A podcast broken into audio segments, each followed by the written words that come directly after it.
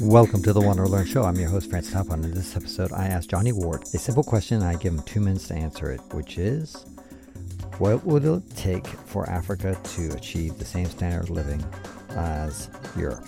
Before you listen to his response, I just want to give you an update. As of May 12th, 2023, he is on his way up to the top of Mount Everest. He's probably around Camp 1 or Camp 2 at this point. There's no communication with him, but I just know he's set off.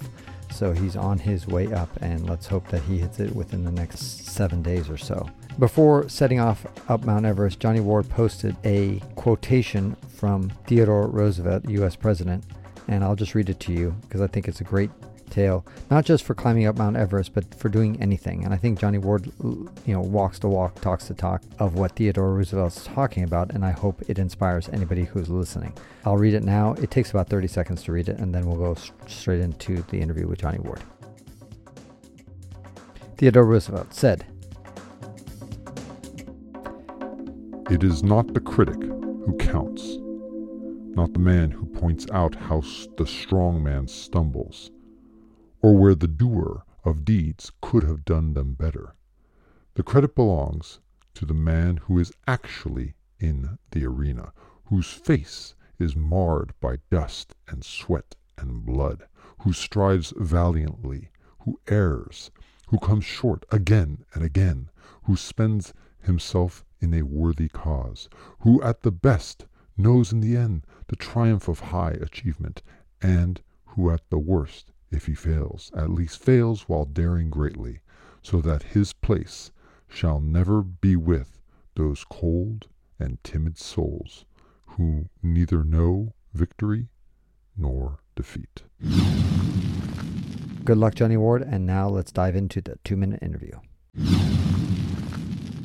What do you think will it take for African societies or regions to get closer to the standard of living as Europe?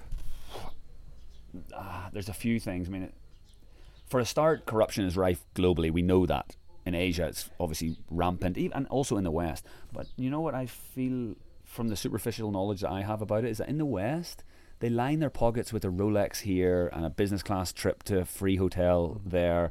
Whereas I find that in Africa, they don't skim a little bit off. Like if it's a $10 million contract in the West, like I say, they might take a, a, a gifted car that mm. you might not know about.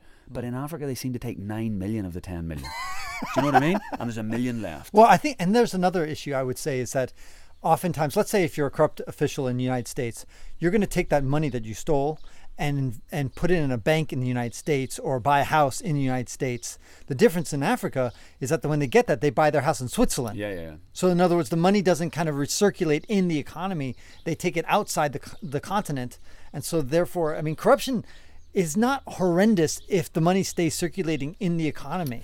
Well, it's still not great, but yeah. No, obviously, I, I right. But, but point. if you had to yeah, choose between the two. Yeah, yeah, sure. Right. Um, but it all just comes down to education, and like I mentioned earlier about the tribalism, it's so difficult because the cult, the culture of Africa is so different from the culture of the of the West that even when they try to d- divide up countries into state lines, mm-hmm. they're ultimately they're divided on tribal level. You know, so then t- for people to vote sensibly and intelligently based on policy versus based on whatever tribe someone belongs to is such a hard nut to crack. You know what I mean? Sure. Like if if someone believes that. But you guys were tribal in Ireland and the UK. Yeah, but our tribes were minorly different. You know what I mean? Right. There was only marginal mm. differences, mm. and it all then comes down to education, which comes down to wealth. So it's, it's mm. I mean. I, am not so hopeful mm-hmm. to be mm-hmm. honest.